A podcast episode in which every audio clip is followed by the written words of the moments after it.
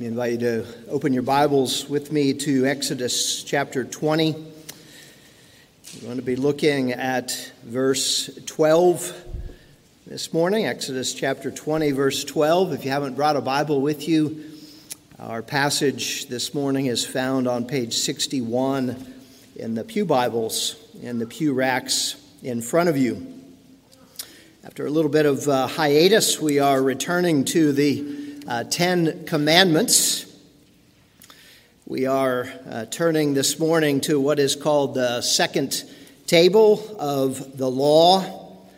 The first table have to do with those commandments directly related to uh, God, having no other gods before me, not making uh, before God, as God said, You shall have no other gods before me, not making for yourself carved images, not taking the name of the Lord your God in vain, remembering the Sabbath day to keep it holy. The second relate to uh, have to do with relating to one another. And today, in particular, we look at the fifth commandment. So let's look at Exodus chapter 20, verse 12. Honor your father and your mother, that your days may be long in the land that the Lord your God is giving you. Amen. Here ends this reading of God's word. Let's go to him in prayer.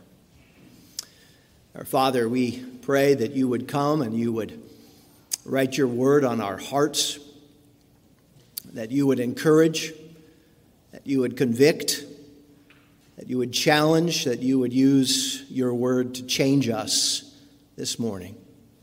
And we pray this in Jesus' name. Amen. Someone has said, Youth today love luxury. They have bad manners, contempt for authority no respect for older people, and talk nonsense when they should work. Young people do not stand up any longer when adults enter the room. They contradict their parents, talk too much in company, guzzle their food, lay their legs on the table, and tyrannize their elders. What modern person said that? Well, actually, it was Socrates, who lived 400 years before Jesus Christ. The more things change, the more they stay the same. We are, in fact, in many ways, living in different times. In fact, these are very serious times in terms of the family. The nuclear family is being undercut in our days, and that is a significantly uh, serious thing. Several years ago, uh, Annie Gottlieb, who was a 1960s active activist, many of you may remember her, writer, still uh, writes some today, uh, uh, wrote this. Uh, she wrote of the 60s, in some ways, when her career was just getting started. We may not have been able to tear down the state, but the family was closer. We could get our hands on it. And we believe that the family was the foundation of the state, as well as the collective state of mind. We truly believed that the family had to be torn apart to free love, which alone could heal the damage done when the atom was split to release energy. And the first step was to tear ourselves free from our parents. And Phil Ryken, I got that quote from his commentary. He goes on to say this What makes Gottlieb's analysis so chilling is the connection she draws between the family and the state. She's right, Ryken says. The way to destroy a nation is to destroy the family. And the way children can destroy the family is by disobeying their parents. Historians, sociologists say that cultural revolutions basically take place every 40 to 50 years. And indeed, the 60s to the 70s, early 70s, we saw a some kind of cultural revolution. We are in the days where we are seeing another one in, in different ways. Many ways it is now being fostered by big tech and corporations in our day. In fact, we won't go into it in detail, but uh, Carl Trueman and Rod Dreher's recent books have pointed a finger and put a finger on the undercutting of the family and the public usurping of authority uh, that once belonged in the family. In fact, uh, Dreher's recent work has compared uh, the, the, corporations to uh, totalitarian societies. We are once again in a certain kind of social upheaval, a lot of it driven by corporations today, but they affect the family particularly. As we come to the second table of the law, we see that significantly it begins with what? Honor your father and mother. That's what it begins. How we treat one another begins with the command to honor your father and mother. It begins with the family. Why? Because God is teaching that this is the foundation of society, the family. The summation of the law, as we've seen, as we approach the Ten Commandments, we are to love the Lord God with all of our heart and soul and strength and mind, and to love our neighbor as ourselves. Right? This twofold command, the summation of the Ten Commandments love God and love our neighbor. So the fifth command, in many ways, has a link with the first four commandments. We love God, and now this fifth commandment is a transitional commandment. We honor God by honoring those in his place, his earthly representatives, those whom God has placed in authority as human beings over us. Really, this is the, the foundation of all human relationships.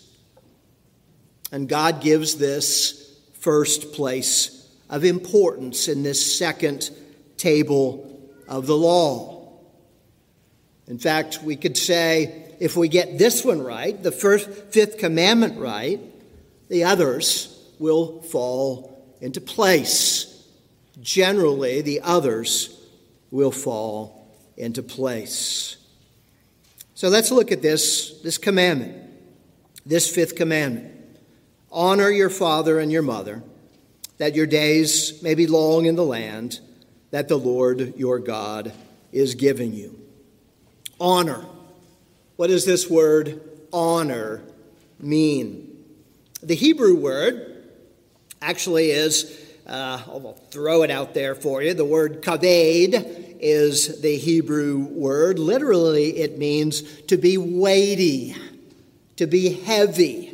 That's oftentimes what this Hebrew word or group of words means. In other contexts, it means to make heavy. Dr. Currid, uh, former RTS Charlotte uh, professor, good friend to this congregation, writes in his commentary. In other words, this command means this we are not to take our parents lightly. We are to respond to them with seriousness, to value them, to give weight to their instructions, their words, their advice, their position. In the Pentateuch, that is the first five books of the Old Testament, this word, uh, kaved, honor, is used only of God and parents. We're not to honor anything else, at least in the first five books of the Bible. The only things it said we are to honor are God and our parents. We're to respect, to esteem, to value. Now, on the one hand, we could give very, we could give many practical reasons for this. Why do we honor our father and our mother? And of course, there are exceptions to this. We have orphans, we have those who have been abandoned, etc., etc. But in general, there are practical reasons for this. Parents have raised you. Parents have cared for you. Parents have made sacrifices for you. Parents have lived longer than you have. They have a wealth of experience that you don't have, maturity and wisdom. In our age, it seems like uh, for many people, the the longer you live, the older you get, the dumber you get. And there's also here a practical side in that there's a promise given for honoring your parents and obeying your parents. We'll come back to that a little bit later. But the bottom line is it's a command that's given by God. It is pleasing to God, and at the end of the day, it is good for us, as all of God's commandments are good for us. In fact, it was really good for the ancient Israelites. If you look in your Bible, if, if you have to turn the page or whatever, over to chapter 21, verse 17. You don't want to do this, especially 2117 whoever curses his father or mother shall be put to death under Old Testament law. That's also repeated in the book of Leviticus. Now, of course, that's not legal today. Parents, I don't recommend this. But God takes this command seriously to honor father and mother. The dishonoring of parents, in other words, Scripture basically teaches, leads to the ruin of our lives. The ruin of our lives, or at least to the detriment of it. J.I. Packer, in his book on the Ten Commandments, writes when we, when we do not honor our parents, when we fail to honor our parents, we forfeit maturity forfeit maturity. Now, more than this, as with other commandments, as we've seen and we'll see as we continue through the commandments, there is a, a broader application to this commandment. It extends to those uh, in authority, uh, those larger authority in, in, in culture. The word father, by the way, is, is used in a larger uh, sense, a more wide sense in the Old Testament. And our catechisms, uh, uh, our, our Westminster catechisms point this out. The Heidelberg Catechism points this out as well. The Westminster Larger Catechism says this By father and mother in the fifth commandment are meant not only natural parents, but all superiors in age and gifts, and especially such as by God's ordinance are over us in place of authority, whether in ch- family, church, or commonwealth.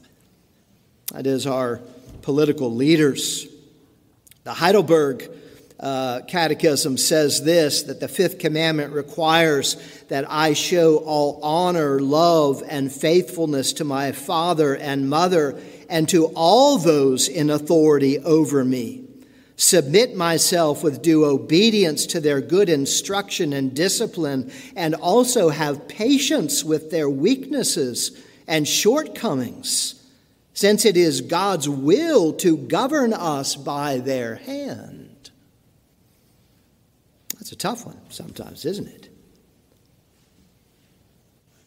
There are other places where God commands us to honor authority. And that falls under the fifth commandment. Peter says in First Peter, honor the emperor. You know who the emperor was when Peter wrote those words? Nero. Is there anyone you would not want to honor? Any worse than Nero?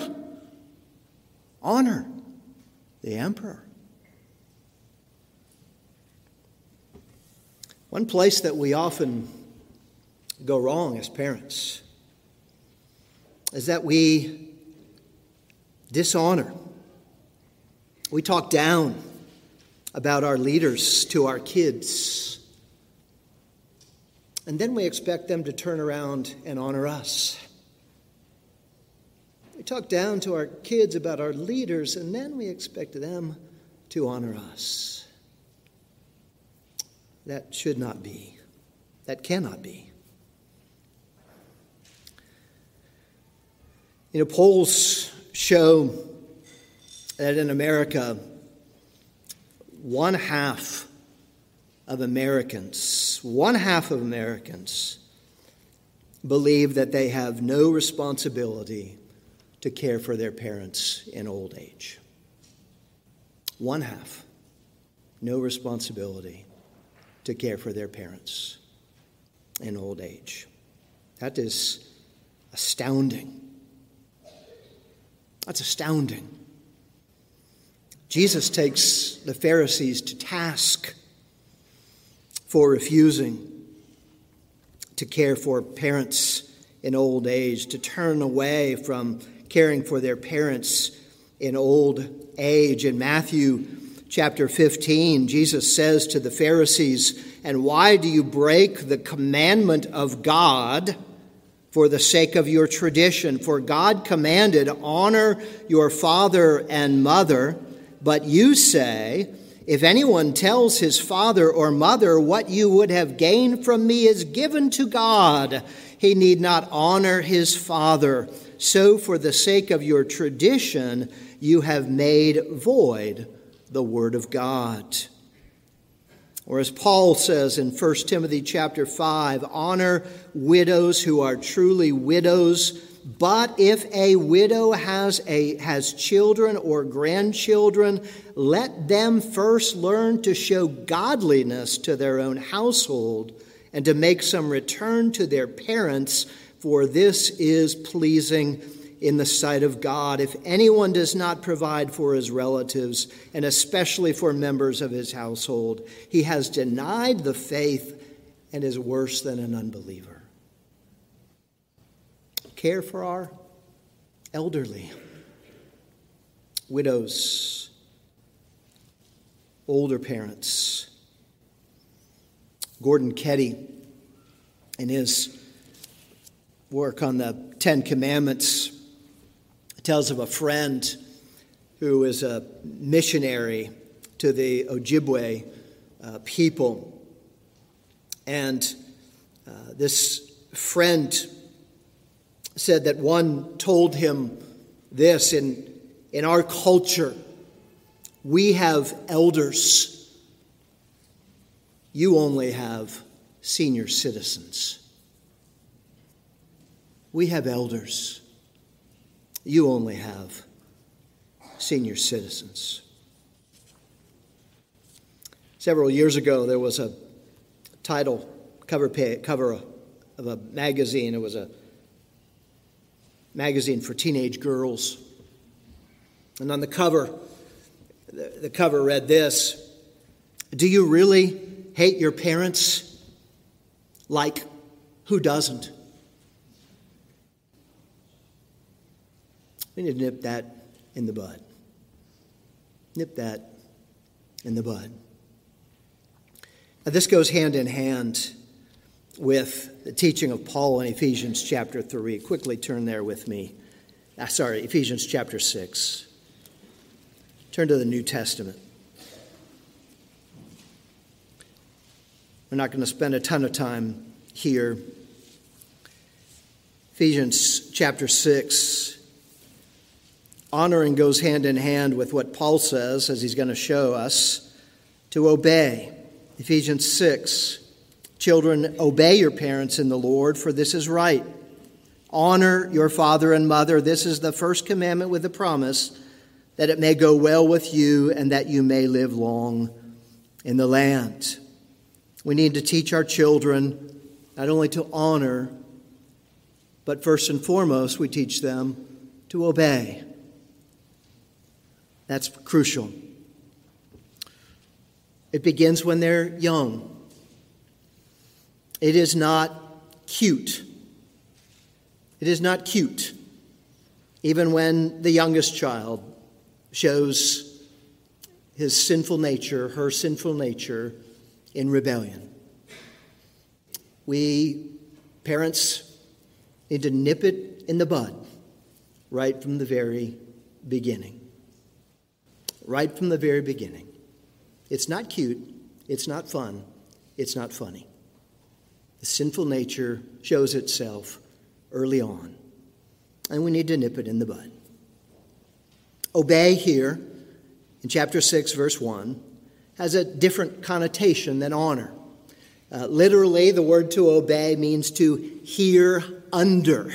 The Greek word, literally, hear under, to hear and to submit.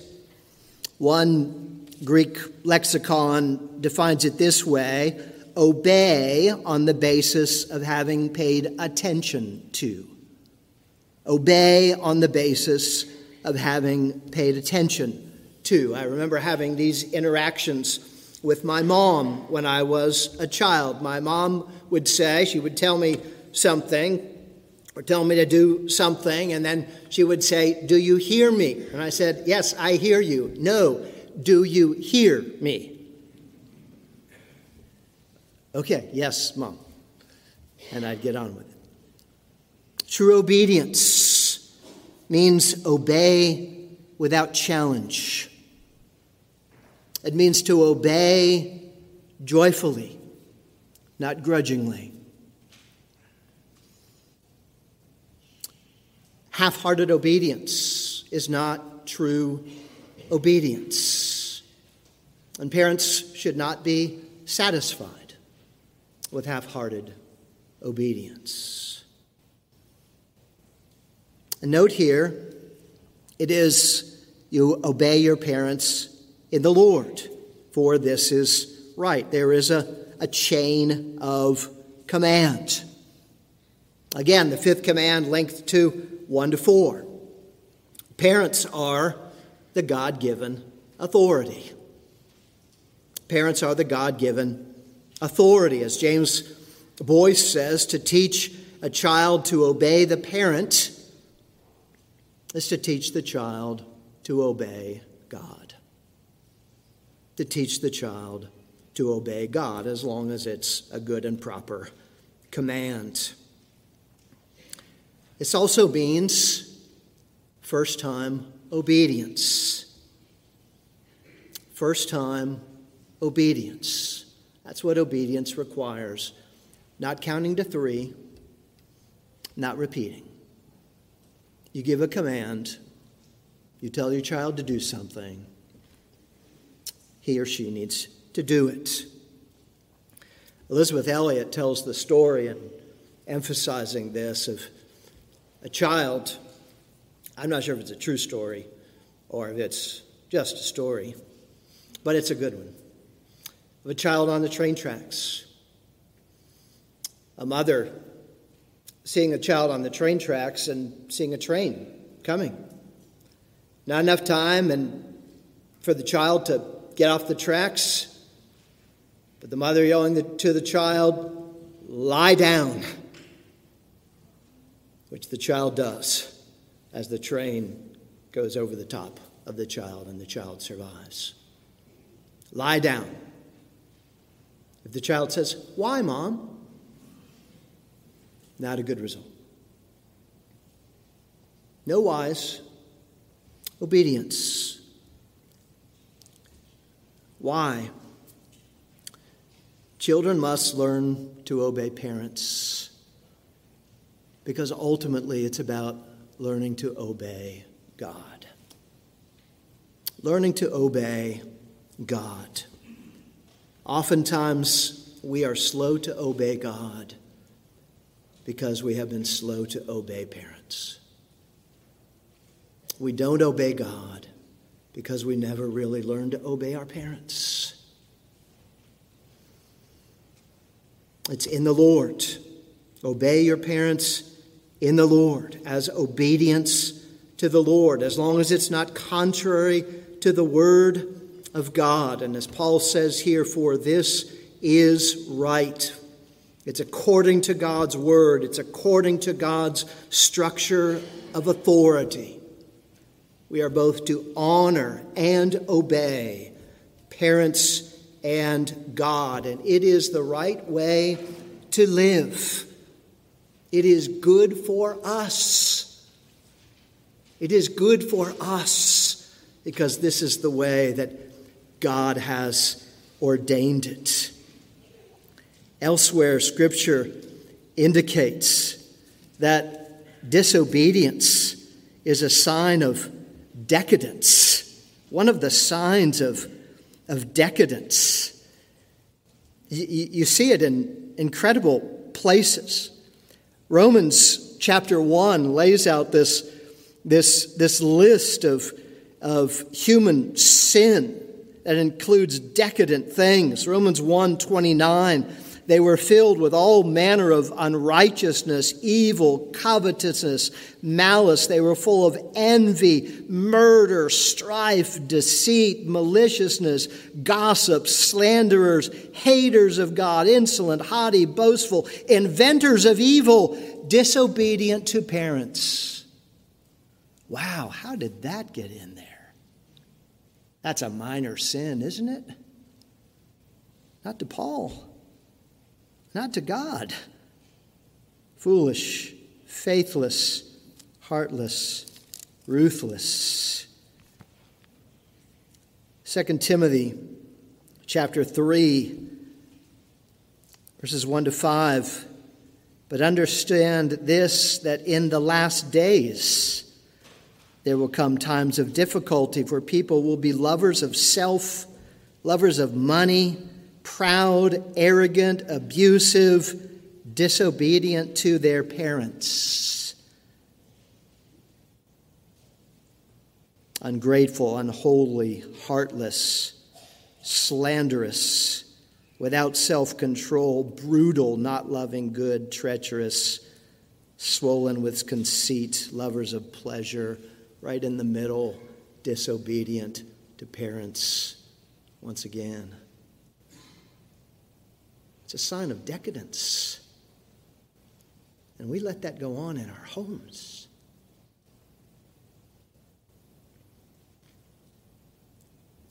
Sometimes we see rebellion as just a part of growing up.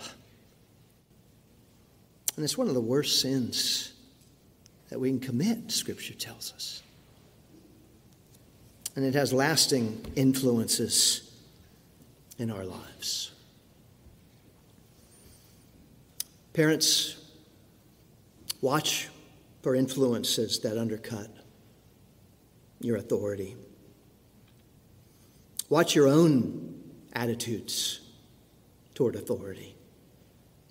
That's important. How do you talk about leaders? How do you talk about leaders? Parents, don't undercut each other's authority, father and mother. It happens all the time. How are your children supposed to react and live in that kind of situation? And especially don't misuse your authority in the home. When needed, use loving authority. When needed, use loving discipline. Set a godly example. When we don't set a godly example, you need to be willing to humble yourself and ask forgiveness of your children.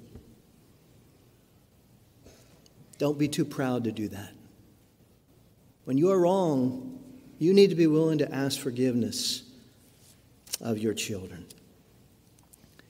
At the end of the day, there is a blessing that God gives in this commandment.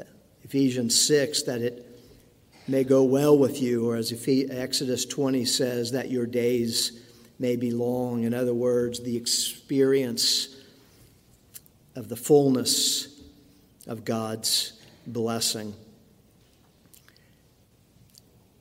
Why is there a promise of reward with this command? You know why? Because it's so hard to do it. it's so hard to do it. We're sinners living together in the same house, under the same roof. And it's so hard to do it.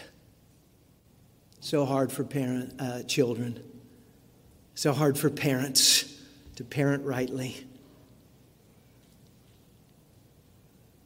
But by God's grace, we press on, living together as sinners.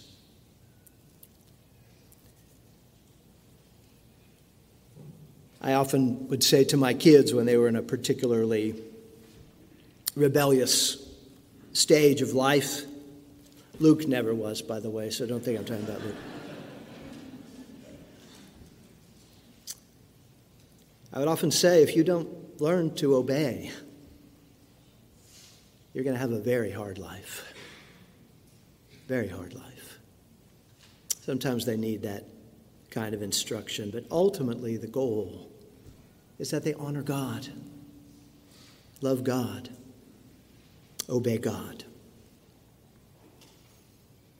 The good news is there was one perfect child.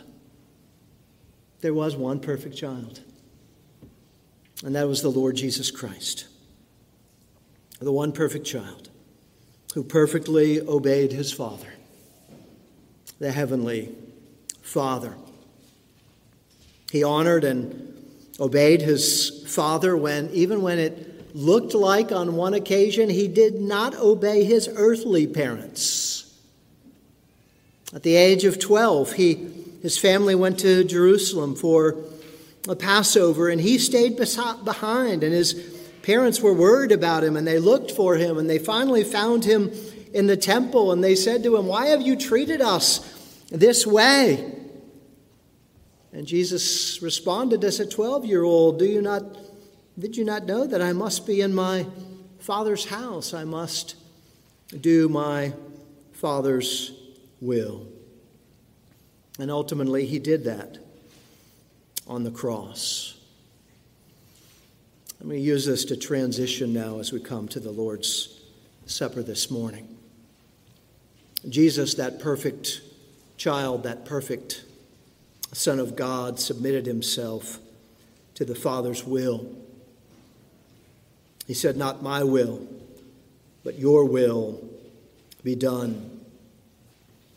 As he prayed in the garden, his sweat was like drops of blood as he prayed, Father, if you are willing, remove this cup from me. Nevertheless, not my will, but your will be done.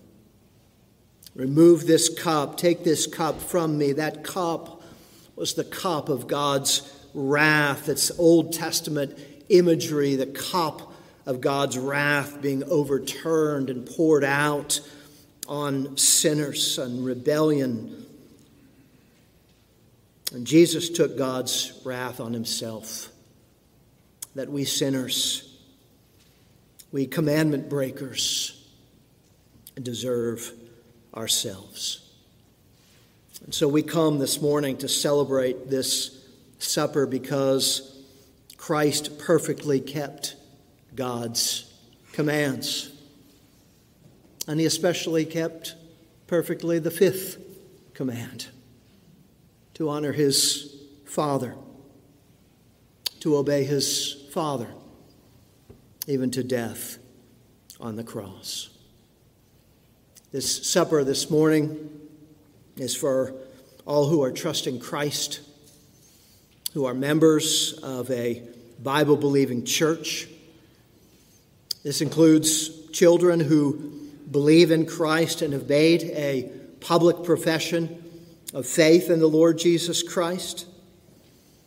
But for those children who may be believers but who have not yet met with the elders, who have not yet made a public profession of faith, parents use this opportunity to teach your children the importance not only of believing, but also of professing the Lord Jesus Christ as Lord and Savior. But for all who are trusting Christ, who are a member of His church, come this morning to receive this sacrament, uh, this uh, supper, as we gather together uh, today to be strengthened by the grace of our Lord Jesus Christ. Let's go to our God in prayer. Father, how we thank you for your goodness, for your grace, for your mercies to sinners. Our God, we thank you for your word, for your law, that not only teaches us what you desire, but also, God, convicts us of our sin. And so, God, we pray that you would help us by your grace to grow in grace, to grow in obedience, to grow in our love for you. And how we thank you for the Lord Jesus Christ who loved us and who gave himself for all of our sins, that we might know you. And we pray this in Jesus' name. Amen.